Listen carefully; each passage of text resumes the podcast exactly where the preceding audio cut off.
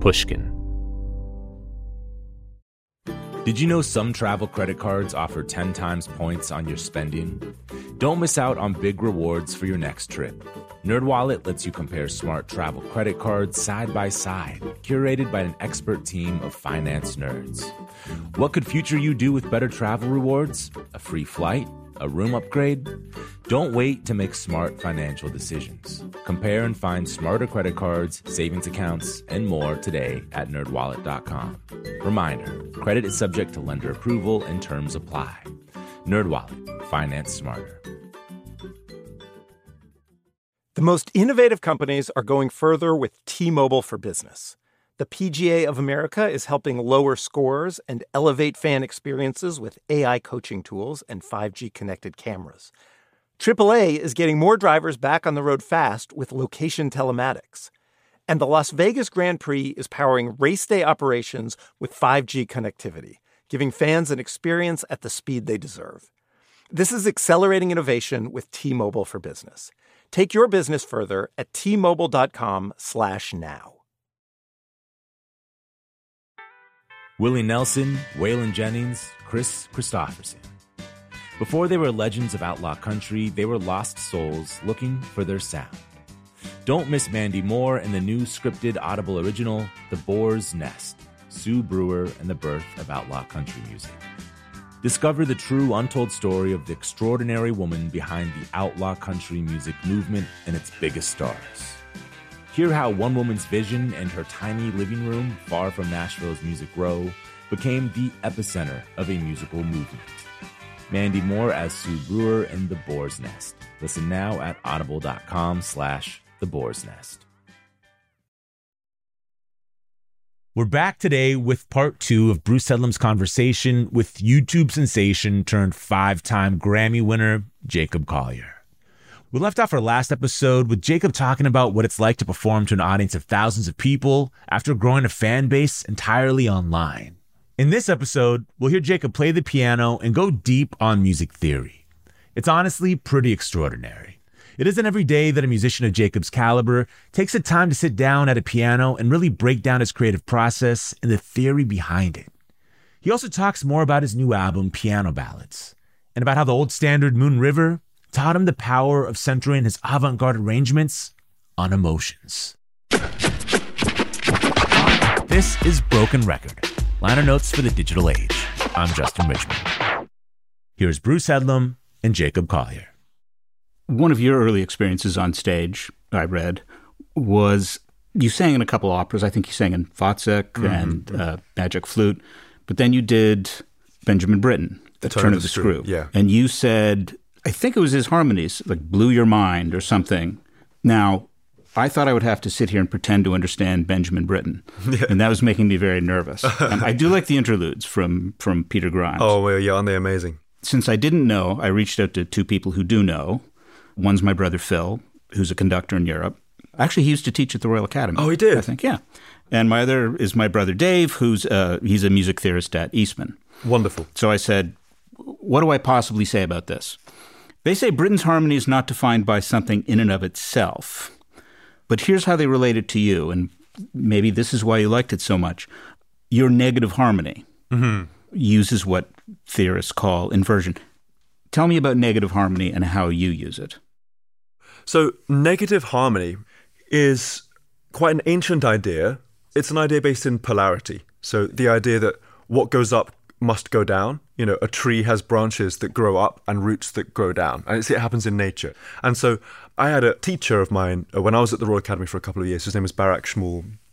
And Barak studied with a very, very great saxophone player called Steve Coleman. And Steve Coleman is just one of the deepest musicians who's alive. And he has got very deep into studying certain musicians. Uh, there's one that he cites, his name is Ernst Levy, who wrote a book called A Theory of Harmony. And and I've dipped into this book, and it's it's dense but fascinating. and and the the idea is actually really simple. You know, it's it's the idea that if you have a melody that goes,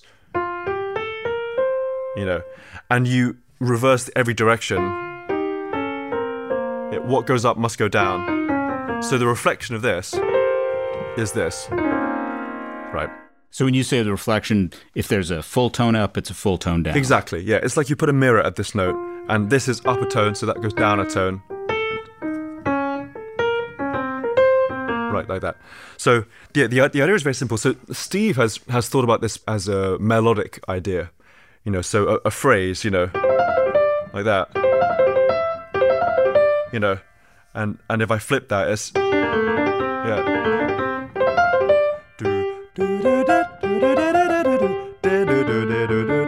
That's the reflection. That kind of thing. So it's a really amazing uh, melodic device. But for me, I mean, you, you know me, I, am all about the harmony. So I think the thing that I gravitated towards the most was was that this in, in, a, in a harmonic sense. So if I'm in if I'm in the key of F major. In classical music, you think, well, uh, how would I get to F major? Well, I would get there from a C7 chord. Right? If I say 5 1. So, what Ernst Levy describes as one possible axis of reflection is the idea of you take you take F and C, which is our kind of home key, and this this F and F and C, uh, the, the note but exactly between F and C, so them as a duo, that becomes the, the, the reflection point, the mirror. And if I reflect C7 over that axis, then you come up with this sound.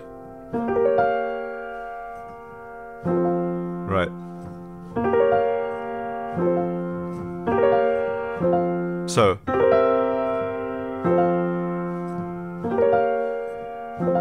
Uh, and I mean, you can imagine when I when I first heard this, I thought, oh man, that's so thrilling. The the idea that the the reflection of the dominant chord is as it's as led to the key, because if you think about C7, this note which is a B flat, this wants to sink. That's where it wants to go.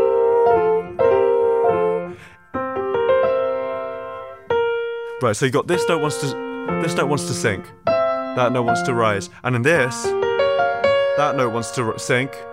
You see that? So the, the gravity is is equivalent. That that's the crazy thing is it's the same amount of gravity to F. But it's reflected. So in classical music you might have or even in jazz you might have something like it's like a six two five one cadence. And so if you do that with negative harmony, you get this amazing.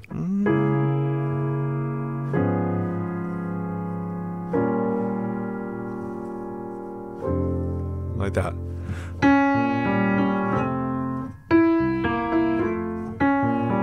It's, uh, it's a different flavor. So you say, how do I use it? Well, I, I'm not. I wouldn't claim to have the deepest understanding of of polarity in all of its permutations musically, but I think that the concept of that really got me excited because in a very um, basic way it's it's plagiarizing every perfect cadence. And when we mm-hmm. see plagal cadence it's like a, a 4-1 instead of a 5-1 so 5-1 is this and 4-1 is this right? It's almost like a, a more of a, a gospel sound. So rather than going yeah right it's going like what James Taylor would do, you know, or Joni. If if Joni goes,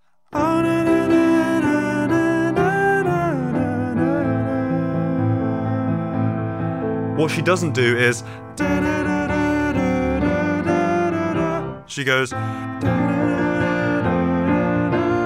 right.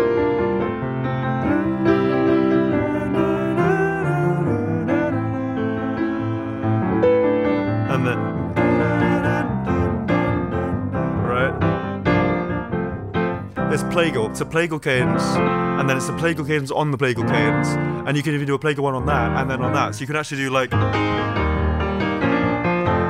instead of.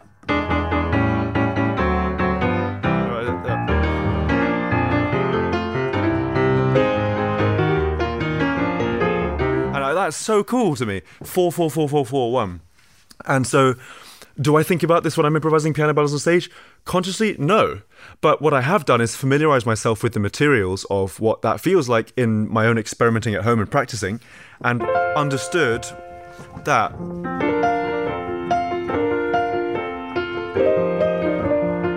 The feeling of that being different from.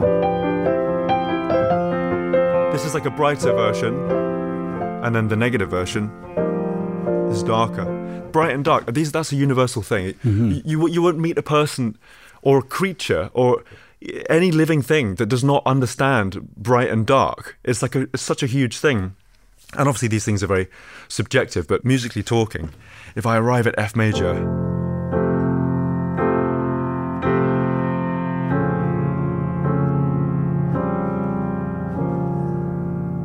from there, it feels very different from if I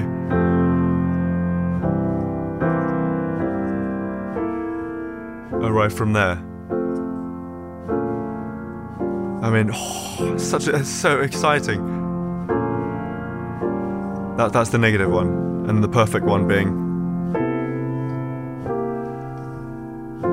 you know, So, what's the negative version of the dominant seventh? you would describe it as like the four minor six chord. So in F, it's B flat minor six, like that. Or you could also describe it as the the the, the second degree of the scale half diminished. So G half diminished to F, rather than And ha- C. half seven. diminished is the that's the Tristan chord, Yes, yeah, it is. It is indeed. and that's something Benjamin Britten used a lot. Britten had a way with harmony, which still to this day, I mean, I, no one has touched him for the thing that he has done. But he was one of the only composers in the 20th century who didn't go down the 12 tone route. You know, he didn't go down the, the serialism route. He didn't go down the kind of neo neoclassicism route so much, and he, he didn't go down the kind of austere at- atonal stuff or highly mathematical stuff. He he just kind of continued a, a harmonic language on his own terms, and it was really based in kind of folk music because of mm-hmm. being English and, and also just I think just being so deeply involved in the harmonic language of what had just come before him. But I thought Turn of the Screw had a 12 tone theme. it does have a 12 tone theme, which is, uh, yeah, it, this. Uh,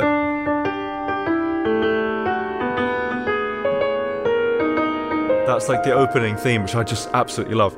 But I, I guess when I say he didn't embrace 12 tonality in a total form, it was it was part of his arsenal. Mm-hmm. He would draw on it to tell a, a story, a harmonic, harmonic story based in his otherwise kind of fruiting language. But the 12 tone thing, there were certain people who wrote music purely based in Sure. that as a form. And I think Britten had a way of alchemizing all that was going on around him, but he didn't do it for that being the sake of it. He didn't live and die by that conceptually, and I think he was able to pull from it and tell these stories. The thing with Britten, it, to my mind, is you know he'll do this chord where it's as much about the notes that aren't there than the notes that are there. You know, a chord like that. I don't know whether Britten's used this chord. Maybe he has, but Now, what do you just tell me what you're playing there? Well, that so that chord, you could describe it as like an A an A dominant chord with a ninth, but it's a very strange voicing. An A dominant chord with a ninth is this, right? But if you do just that, there's no E, there's no E. If I did that, it's much more palatable. But he would. Britten has a way of these things shining here, and your ear hears the gaps. It's like these big gaps um, and yeah, there's there's a there's a, like an, an austerity to it, like a, a, a cold water nature to it, but there's also a huge power and a delicacy, and, and he's just able to command such extraordinary tapestries of color and sound. And I mean, another thing that was going on in the 20th century, and even before that, I think Britten used beautifully was the idea of kind of bitonality. You know, you have one part of the music in one key, and then another part in a totally different key. And if you had there's something very sweet up here. Yeah, these really kind of this amazing it's an amazing feeling because your your mind is led in one direction by one and one direction by the other. And there's one aria in the Turn of the Screw called Malo, which I sang as a boy. Yeah. Malo,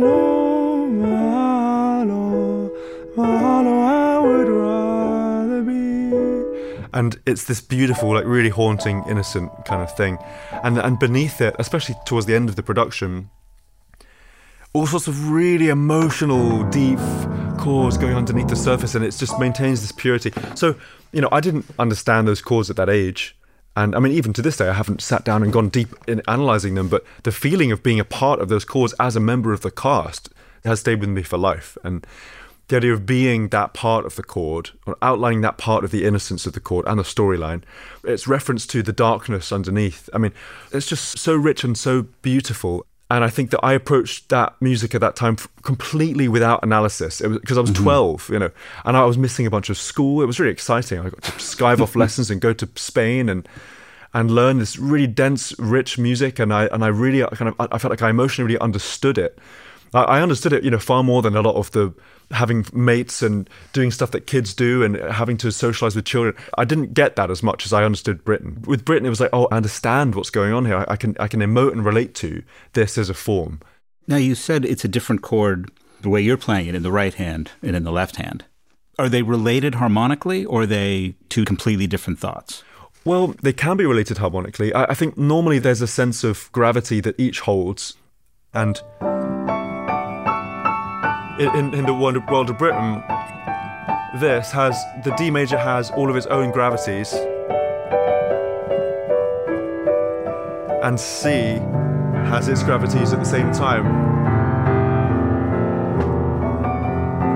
And they don't have to connect. It doesn't have to be like whoa, whoa. you know. It's just so it's so boring when you think about harmony in that in that way. So and I think I used to. I used to think of everything as a scale, everything as one unified sound, that everything had to be connected and analyzed vertically. Mm-hmm. But now I think I'm getting more of a kick out of horizontal harmonic thinking, which I suppose is more in line with someone like Bach, who writes these amazing four part things, but he doesn't think, he, I don't think he necessarily thought about, like, okay, F major, C major, D. He thought, this melody is going here, and this melody is going here and they can, they connect in that way. And harmony is a byproduct of melody in, in that situation. We'll be right back with more from Bruce Headlam and Jacob Collier after a quick break. Reboot your credit card with Apple Card, the only credit card designed for iPhone. It gives you up to 3% daily cash back on every purchase. Plus, Apple Card has no fees, not even hidden ones. Apply for Apple Card now in the Wallet app on iPhone. Apple Card issued by Goldman Sachs Bank USA Salt Lake City branch, subject to credit approval. Variable APRs for Apple Card range from 19.24% to 29.49% based on credit worthiness. Rates as of February 1st, 2024. Terms and more at applecard.com. Snagajob is where America goes to hire with the deepest talent pool in hourly hiring. With access to over 6 million active hourly workers, Snagajob is the all in one solution for hiring high quality employees who can cover all your needs on demand, temp to hire, part time, or full time. You name the position warehouse worker, retail associate, grocery store clerk, fitness trainer, baker, stylist, bellhop, podcast producer. Yeah, Snagajob's got a worker for that. With their easy to use platform, you're able to seamlessly post and fill available positions quickly with a dedicated customer support team to provide all the help you need along the way.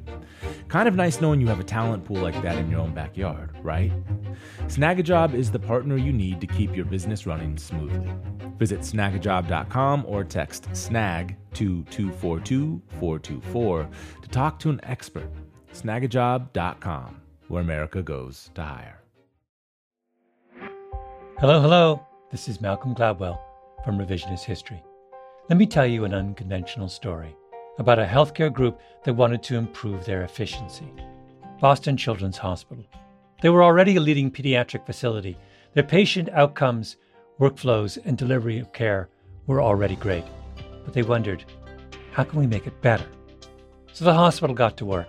Their idea was to build what they called clinical mobility meaning a system which would allow their staff to access information and interact with patients on mobile devices anywhere in the hospital.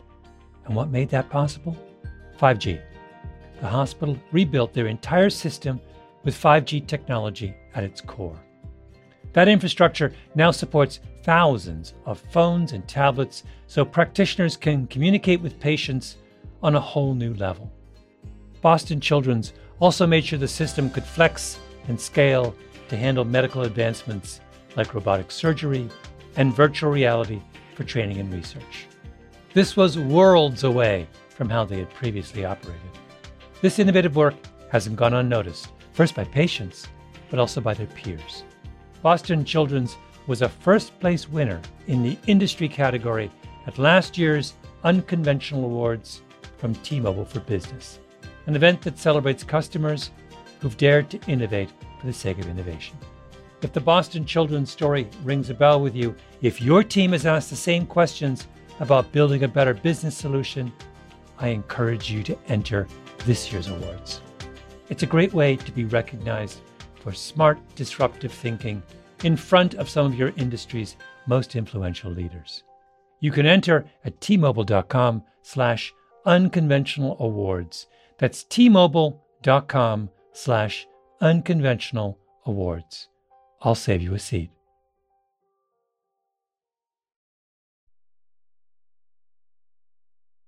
We're back with more from Bruce's conversation with Jacob Collier. You have a video. You have many wonderful videos, but there's one with you and Herbie Hancock. Oh yeah, that that I'm thinking of now, watching you play. Whereas he describes, and I'm wondering if this is related, in playing jazz, he says, "We'll play the arrival chord in the right hand, and then play the chord that's getting there in the left hand." Yeah, there's this tune that Herbie taught me uh, called "Don't Follow the Crowd," which is a killing tune. And there's one moment in the tune where it goes.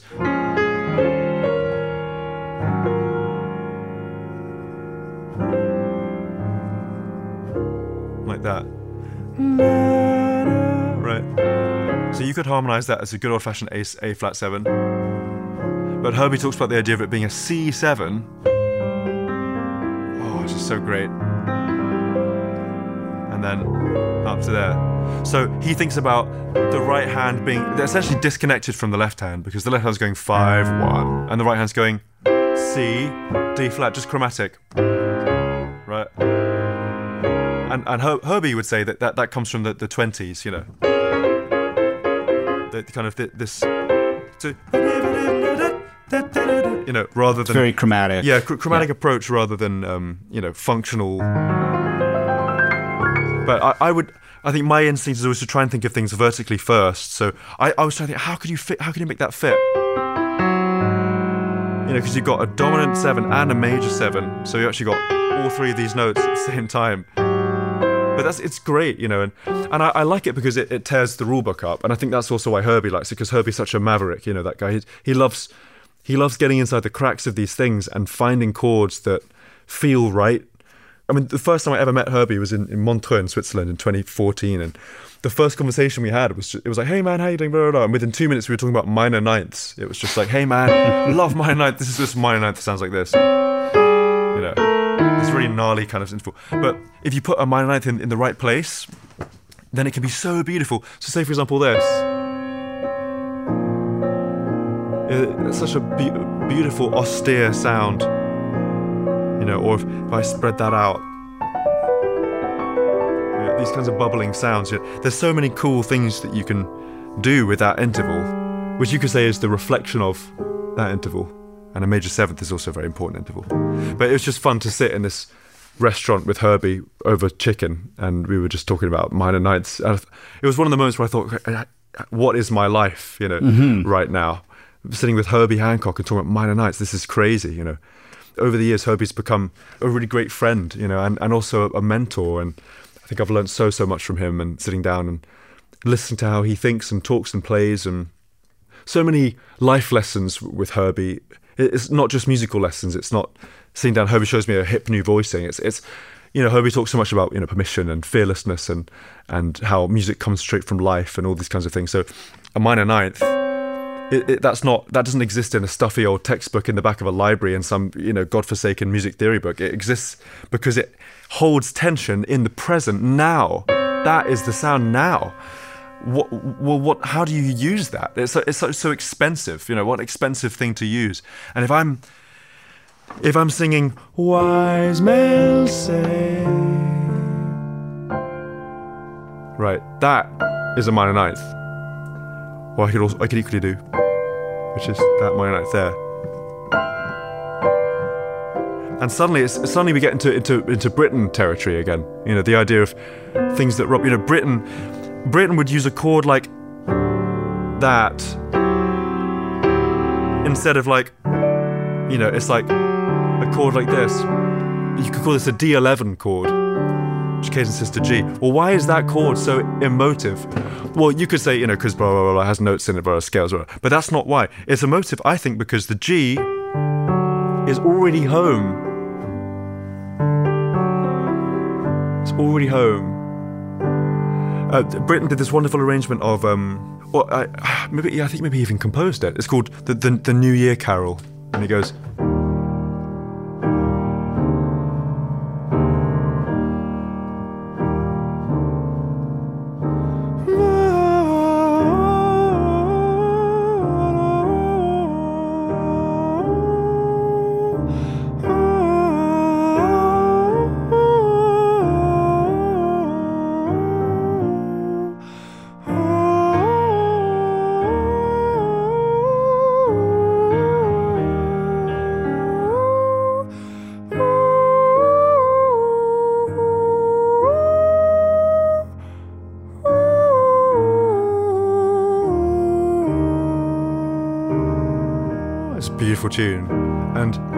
That chord, why is that so special? Well, because he could have just done.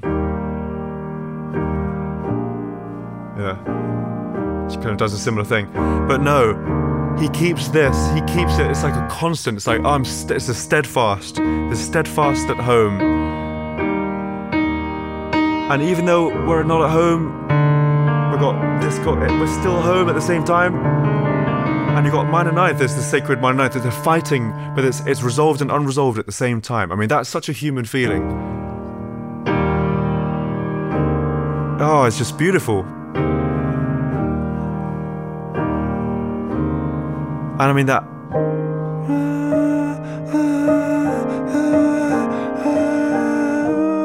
And so, so where does an understanding of those sounds come from? It, it doesn't come from reading books.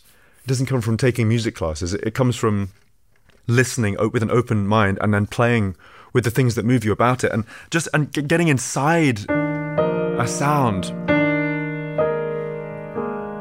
And you know, and and again, it's, it's- a lot of this stuff is so subjective. But I think that that's one thing that Britten does so well is he controls tension in a very sweet but yet very dark way, where he's able to kind of leave space for your ear to intuit a part of the harmony that is maybe even not there, or feel something, visualize common tones throughout music. But I don't think he thinks about this in a theoretical way. I think he just, I think that's just his soul, you know? Mm-hmm.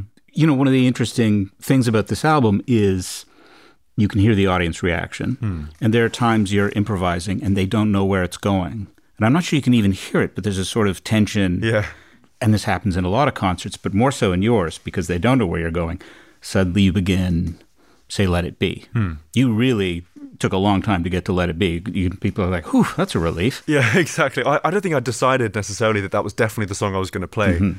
until I ended up here. I thought, okay, I may as well go. When I find myself, you know, and that was off. I guess what interests me about it is there is this tension in popular music. And we're talking about Benjamin Britten, we're talking about Herbie Hancock, but you're very much in the pop world as well.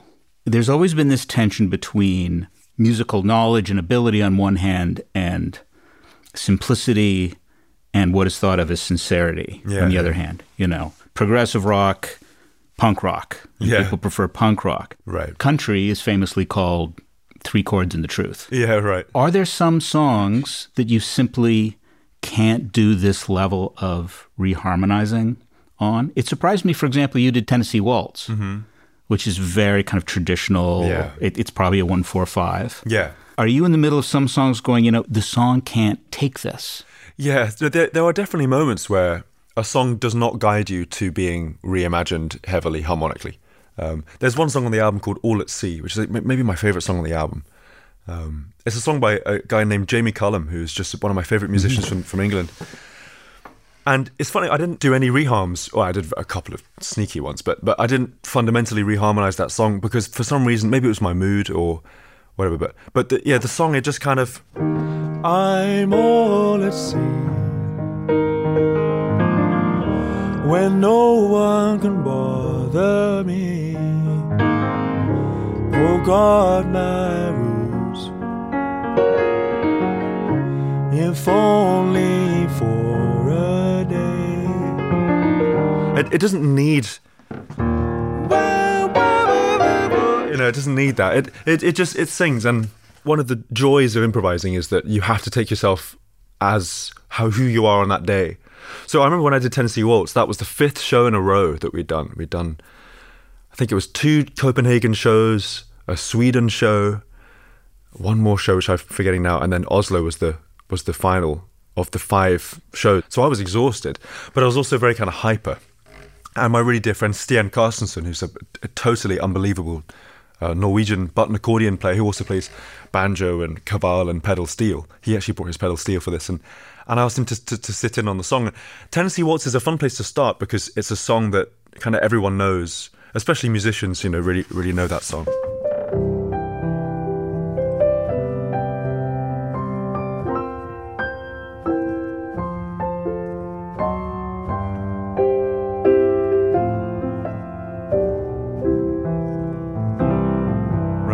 That I mean, it's such a great song that actually it can survive some pretty severe departure. But I think for me, the thing I like about that performance with Stian is that uh, both of us have this way of climbing around and doing all sorts of weird, funny things. But the song is like a north star. You know, it guides us back, and then we'll go off and do the and then suddenly we'll land at the song again. You know, and and it, it brings us back home. So you know, but then again, I think if I thought, oh gosh, I really shouldn't do this to the song, or oh no, that would be inappropriate. You know, or whatever. These these principles are, I think, less is less is always more, or you know, you, you really have to you know, treat things these things with respect. And don't, I I don't think that's a that's that's not how life works, and I also don't think that that is a sound way of learning. I think that you have to give yourself permission to to try it all. I think when I was a teenager, I, I kind of, you know, ir- irrespective of the song, sometimes I would take these things way, way, way, way, way out. Mm-hmm. And I think now I'm more inspired by the idea of kind of controlling the the density of the language in favor of the songs that are being sung and the stories that are being told through the songs.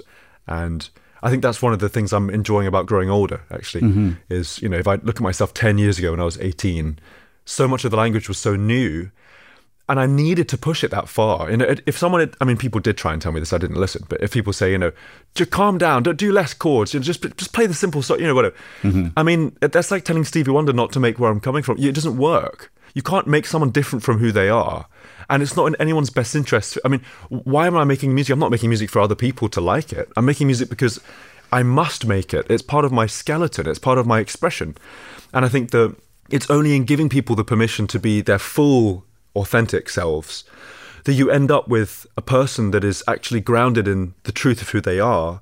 And again, when you grow older, one thing about growing older is that your understanding as to your language and how to use it, I think it deepens and grows as you become older. So I think I'm now much more inspired by I mean, you could say simple chords, but uh, triads. I mean, simple. You know, these simple things I, I really adore, I, I, like the clarity of these kinds of sounds. When I was 16, all I wanted to do was think was, you know, oh, wow, are these such cool sounds, you know. But I'm glad that I went through that, and I'm glad that I've come into the triadic world with with those experiments in tow, because it means mm-hmm. that if I'm playing you know, wise men say or whatever, there might be a moment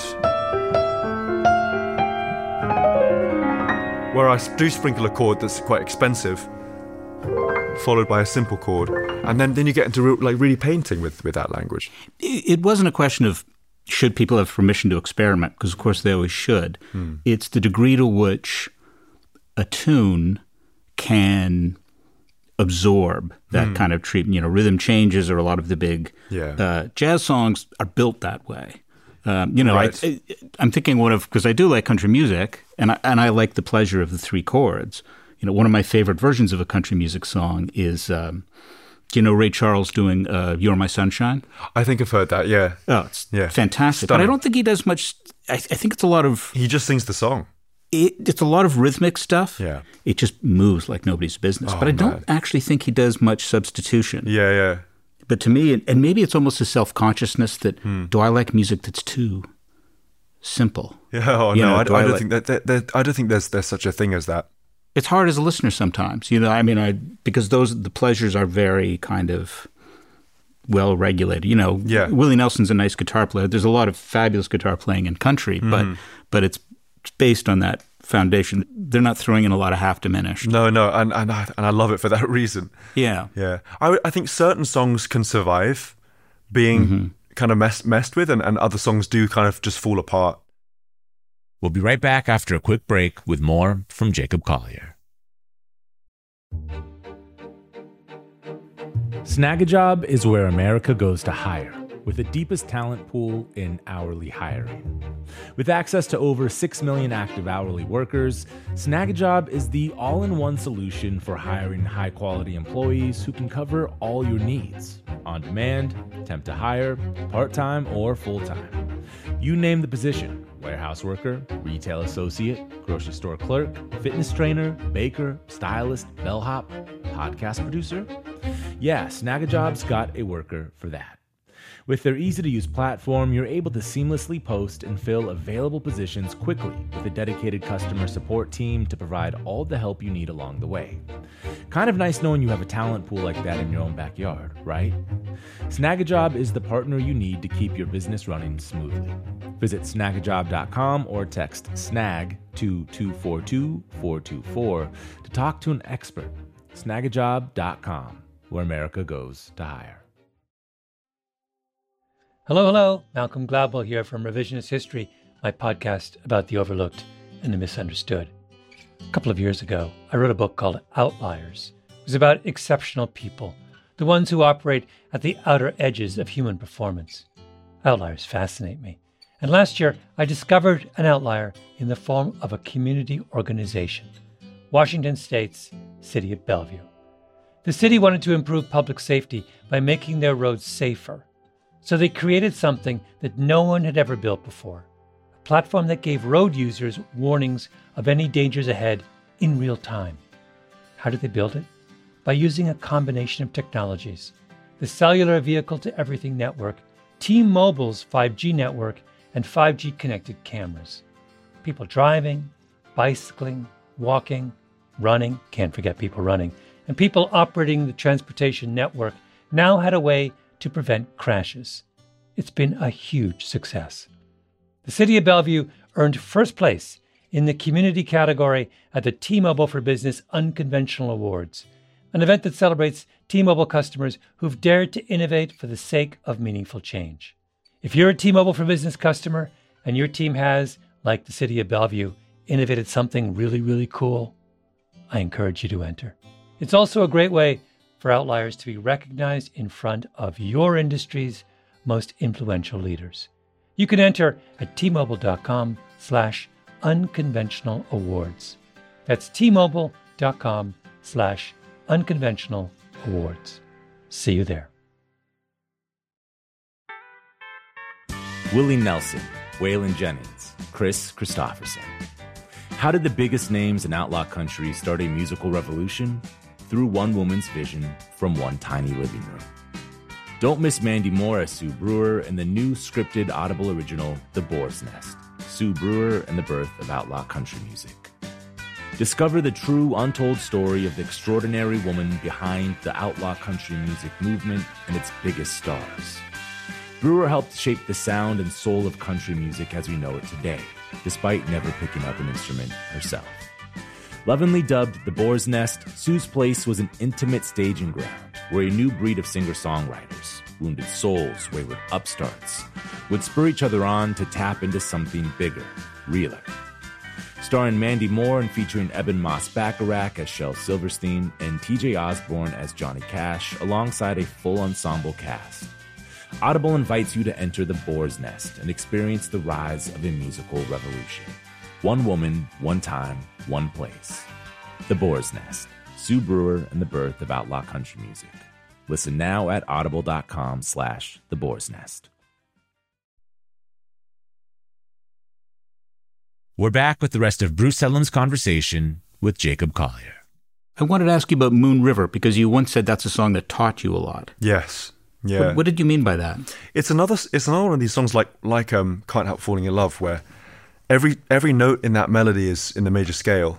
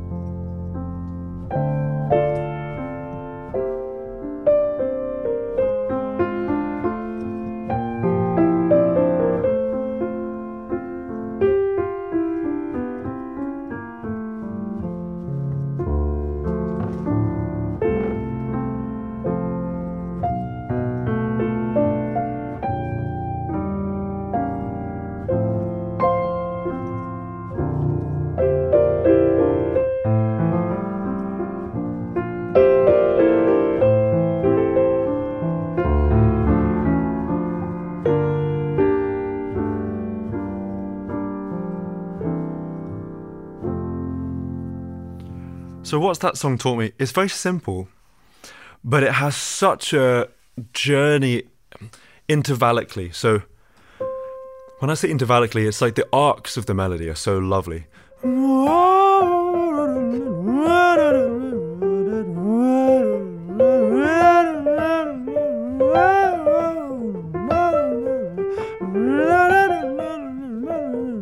Is it? It's like a rainbows, you know. It's, it's like a line mm-hmm. that's drawn like this, and those shapes are so strong that I think it held my language together a little bit. Um, because you know I came at that song ravenous for some chords, and I thought, oh, I really want to take this song out on a journey. And then there are times where the song will dictate, no, no, you you stay within my world, you stay within the, the key that it's in. And then there are moments where where it it it almost physically it, it says fly, go fly. And I'm thinking, okay, whoosh, and all my all my language comes out and I just think that kind of almost spiritually, I think that song is so beautiful, and it's just the idea of the, the wonder of of the world opening up before your eyes, and almost having this this going on a journey as with, with a companion. Wider than a mile, I'm crossing you in style someday. It's yeah, it's like it's imagining a world that that is endless and large and big, and that you could share. Where after the same rainbow's end, waiting around the bend, my huckleberry friend. It just describes a feeling, and I think some of my favorite songs describe a feeling, either through the lyrics or just through the, the chords and the melody, rather than being about um, it's it's about this person or it's about this experience. It's, it's about a feeling of the world because that that song, it just it opened my mind to a lot of stuff, and and also I think harmonically, I, I really kind of pushed the boat out down Moon River and um, really kind of wanted to find new things. Uh, the final verse of that eight, eight minute arrangement actually is in a it's in a key that does not exist on the piano. It's like between E, e flat and E. Oh, you did. Um... And it's actually not on the piano. It's it's a, a quarter tone away, and but there's a, a, portion at the end of the arrangement after that where I I move between all these keys um, that aren't on the piano, and it's something I've been very very excited by and interested in for some time. But I, I really, in in a in a musical sense, the arranging that song gave me a lot of understanding as to how to achieve things in a microtonal world but based in and based in the emotions of a song that kind of held it together. So how does that work? How does the what's the emotional effect of switching to not a semitone but a semi-semitone, a microtone? Yeah, yeah, microtone. Well, it's the same feeling as changing key chromatically on the piano. Um, you know, if I'm playing Moon River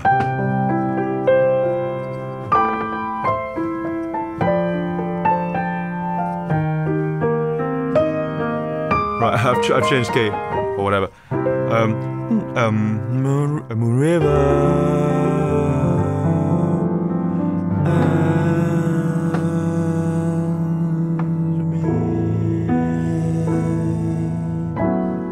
Right. So, oh, it's a new world. It's it's, it's just a different thing.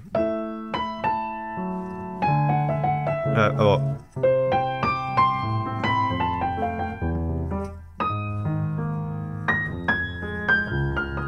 well, what's different about these keys? They're, they're, it's different, different color, different flavor, different feeling. So, so with microtonal keys, it's it's the same thing. It's just it's just even more subtle. So, you know, if if you, for example, are aware of only the major scale, and you go,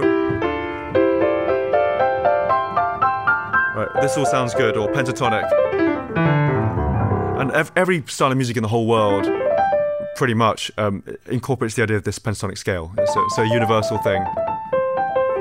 And if I go, I say, oh, that doesn't fit. That's, that note is not in my language. Oh, it feels really out and strange. How could anybody ever use that note? You know, why would you do that? But actually, you can do it. Say if I take the E and I pivot, then I'm there. You know. So the same is true with with microtonality. I think right now based on the last 500 years of uh, musical instruments that have been built in 12 tone equal temperament, which is the idea that every semitone is the same size and there are 12 notes in an octave. There are lots of other ones. You know, there's 31 note equal temperament, which is a, a, I'm actually a huge advocate for. I think it's really good. And so instead of it's like you know, etc. And and all these individual notes, they're all it's, it's, it's the same thing. You can still pivot. You can pivot to notes that feel outside. You know, I can pivot from to even though that note feels, oh my god, no, that's wrong. It's a wrong note. It's like, no, it's not wrong. And there are all sorts of ways you can you can pivot, you know, using things like just intonation, um, which is like a, system of tuning based in physics and harmonic ratios and things like that. It's just that our ears aren't awake enough to it. In the same way that if we are pentatonic people and someone goes, you think, well, that's just never going to be in my system. Uh, it's not in the system. It's wrong. Mm-hmm. But and as humans, sometimes we have a way of thinking that's wrong. It doesn't fit into my system. You know, what a damaging and dangerous concept, politically, conceptually, philosophically, energetically, to say you don't belong in this because it, it doesn't fit in my system of understanding. And think of the things, think of the opportunities we have to connect with each other and ideas but we shut them down because we are close to our own systems. And, and all of us do this. I mean, I do this in many aspects of my life because I'm a human too, but I try not to because I think that music, I mean, which has taught me so many things, definitely teaches me to welcome things. And the idea of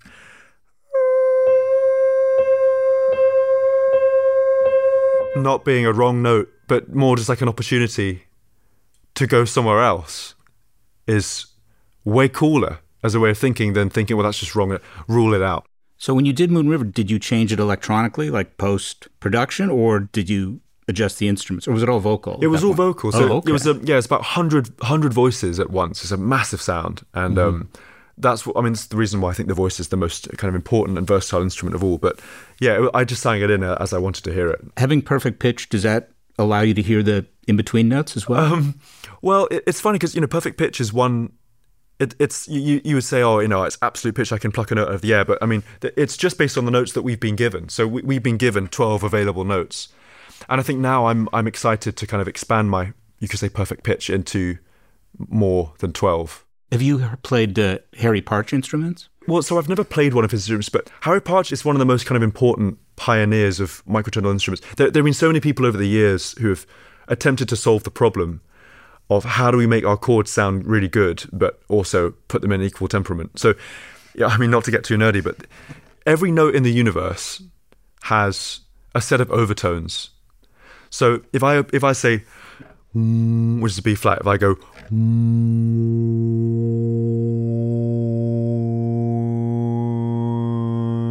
I don't know if you can hear, but it's going. No, all overtones come. So th- this is naturally occurring. So if I go ah in a cathedral, which people did hundreds of years ago, no doubt, um, you, you hear those overtones back come back at you, and so within every note is actually inherently a major chord. It's crazy. So this is why I think major feels consonant to human beings, is because that sound is if I go it's in the it's in the chord, it's in the note. It's in every sound. So of course our ears seek to hear that. The thing about the piano, which is a compromise harmonically, is that the third, that D, the third on the piano is actually it's actually really sharp on the piano. In real life, in, well, in physics you could say everything's real life, but You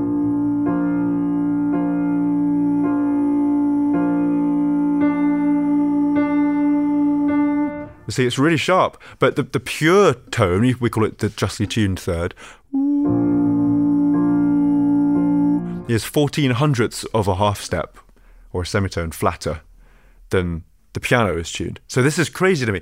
What does this mean? Well, it means that you can pivot to microtonal keys. And this is this is the thing that really freaks me out.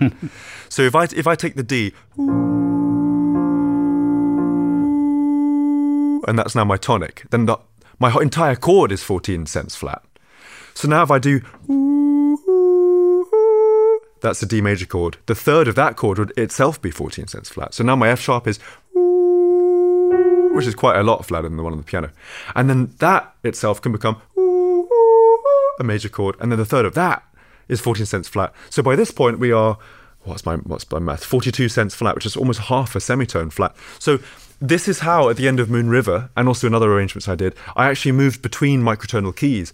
I'm not just jumping there, I'm pivoting using just intonation ratios, harmonic physics based intervals, to guide the ear to a place where it doesn't know or sense anything is wrong or untoward. Because it's, all, it's the same way as pivoting to A major from C major, but using the E.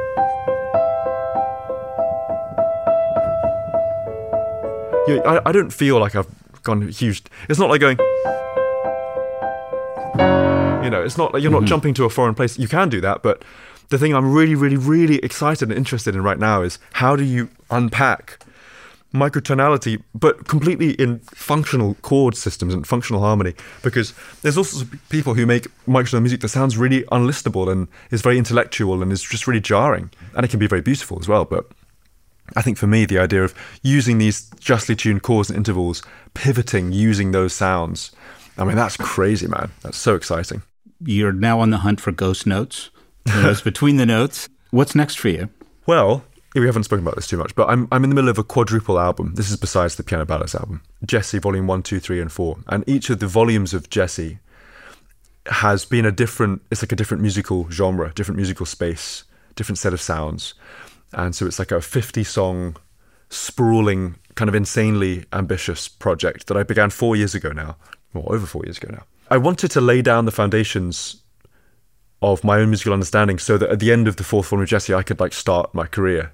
That was like my plan. and the way I wanted to learn was by collaborating with all my favorite musicians, musicians I believe, I believe to be the most kind of extraordinary, important people um, to me. And some, some of those people are old legends and some of those people are 10 years younger than me. But I was really, really ravenous to collaborate because I just made this album in my room and I toured it for three years on, on, on my own on stage. And I, I just really wanted that, that human connection. So I, I started this project. So Djesse Volume One was an, an, an, orchestral album, and by no means was it classical music, but it was it was just it was music, just music made with an orchestra and my mind and instrument skills too. And so there was that. The Take Six were on the album. Laura Mvula was on the album. Uh, all sorts of amazing people. And Djesse Volume Two was was more of a, a, sort of a folk record, I suppose, a record based out of the, the guitar and writing songs and and that album was packed with collaborations too. Sam Amidon, Kathryn Tickell, Lianne La Havas was on the album, Jojo, Oumou Sangaré from Mali was on there, and, and, she's extraordinary. And Steve Vai, the legendary rock guitarist, was on there. Um, Djesse Volume Three was more of a kind of R and B. I, I, I hesitate when I say pop, but it was the most pop album I've ever made. These songs had electronic production, four on the floor, sorts of things, as, as well as you know really kind of dense experiments and and that album was uh, T Pain and Jessie Reyes and Tori Kelly and Mahalia, Ty Dolla Sign, Kiana Lede, some really extraordinary people, Rapsody. So what's next for me? Well, Djesse Volume 4 is on the horizon, and that is, it's been a couple of years in the works, and more excited by it than I can possibly say. It's been a challenge to kind of contain the overwhelmingly dazzling potential of what it could sound like and be in my mind, because there's just so many things but it's it's finding its north, it's finding its form, and it's it's it's really getting to the point where it's it's it's approaching a, a finished state now. I think within a few months it should be done. So that's cool. One of the things I'm most excited about is I actually recorded every audience on tour for the album, and so it's like hundred thousand voices singing in harmony on the record, and mm-hmm. I think to me. That's so exciting and feels philosophically very correct because I began my career layering my own voice on top of itself to create harmony, right? And it's almost like I pose the question well, what is harmony? What is connection? If harmony is the connection between things, what am I seeking here? What began as a journey in isolation, and it's by no means ending, but it's it's, it's, it's definitely the end of an era, this, this Djesse era, the last five years of my life. What, what have I learned? Well, I've learned that everyone in the world has a voice, and what happens when you bring those voices together? That is that's as much harmony, philosophically harmony, as I could possibly dream of conceptualizing. That as a feeling, that as a north. That's the special thing. And so I'm really excited to incorporate their voices onto the album. I'm then excited to tour that album with the audiences themselves singing what they sound. You know, there's this amazing kind of loop that, that goes around. Yeah, I'm working on so many other things besides Djesse Volume 4, uh, some of which I can't talk about. In fact, most of which I can't talk about, but with all sorts of different people on many different stages and different environments in many different forms of art. And I think I'm just fiercely ambitious, but I'm also just trying to stay as in the present as I can uh, with what I can pay attention to and give my energy to right now. And right now, that's finishing Djesse Volume Four, which I'm so proud of and so excited to share, and and finishing off this world tour this year, which is Australia, New Zealand, and Asia, and a, a little bit of Europe for good measure. And then you know soaring into the campaign of the album, which is creating videos and creating narratives and having conversations and and there'll be a, a tour for that album, I'm sure, in in the, in the future, and after the album comes out. And you know, then I, I think my the, the biggest challenge for me is is leaving a blank page so that things can take me by surprise. You know, because I could plan the next ten years of my life and actually fill every day. So I think it's it's almost a matter of just thinking, well, let's just leave room for things to come and surprise me and people to come and surprise me and and for me to be swept off my feet a little bit, you know, by the things that happen in life that you, you can never plan for. But it's almost like improvising a ballad. You go on stage or you, you, you step forth in life and there are certain things that you can hold on to. There are certain parts of language and knowledge you understand. And then, then you have to just let it all go and see what happens. Well, thanks for spending this time with us. You swept us off our feet. It was oh. just wonderful. Thank Oh, you so th- much. Thanks so much for having me. Thanks to Jacob Collier again for sitting down to talk to us about his career and about his process and about some insane musical theory. You can hear piano ballads and all of our favorite Jacob Collier songs on a playlist at brokenrecordpodcast.com. Be sure to subscribe to our YouTube channel at youtube.com slash broken record podcast, where you can find all of our new episodes. You can follow us on Twitter at Broken Record. Broken Record is produced with help from Leah Rose, Jason Gambrell, Ben Tolliday, Eric Sandler, Jennifer Sanchez, our editor is Sophie Crane, our executive producer is Mia LaBelle. Broken Record is a production of Pushkin Industries. If you love this show and others from Pushkin, consider subscribing to Pushkin Plus. Pushkin Plus is a podcast subscription that offers bonus content and uninterrupted ad-free listening for $4.99 a month. Look for Pushkin Plus on Apple Podcast subscriptions. And if you like our show, please remember to share, rate, and review us on your podcast app. Our theme music's by Kenny Beats. I'm Justin Richmond.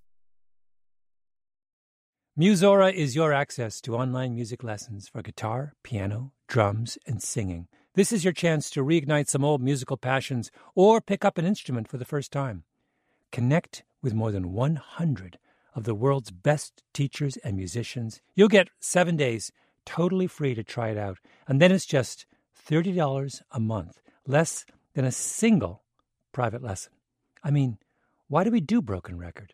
Not just because we love hearing from great musicians. We do it because we think that there is something beautiful about the appreciation of music. Don't you think we need more of that in our lives these days? That's the mission of Musora to inspire, educate, and connect musicians. Enjoy unlimited personal support, weekly live streams, student lesson plans. It's like having a personal music teacher, only much, much better. Just go to musora.com, M U S O R A.com, to start a new musical journey today. The tradition of breaking tradition continues with the return of the unconventional awards from T Mobile for Business at Mobile World Congress. This is an event that celebrates innovators whose bold actions took their industries to new places. If that sounds like you and you're a T Mobile for Business customer, enter today. If you win, you'll be publicly honored among some of the most influential leaders in industry, and me, I'll be there too. Enter now at tmobile.com slash unconventional awards. See you there. In the 90s, New York detective Louis Scarcella locked up the worst criminals. putting bad guys away. There's no feeling like it. Then jailhouse lawyers took aim, led by Derek Hamilton. Scarcella took me to the precinct and lied. 20 men eventually walked free. Now, in the Burden podcast, after a decade of silence, Louis Scarcella finally tells his story, and so does Derek Hamilton. Listen to The Burden on the iHeartRadio app, Apple Podcasts, or wherever you get your podcasts.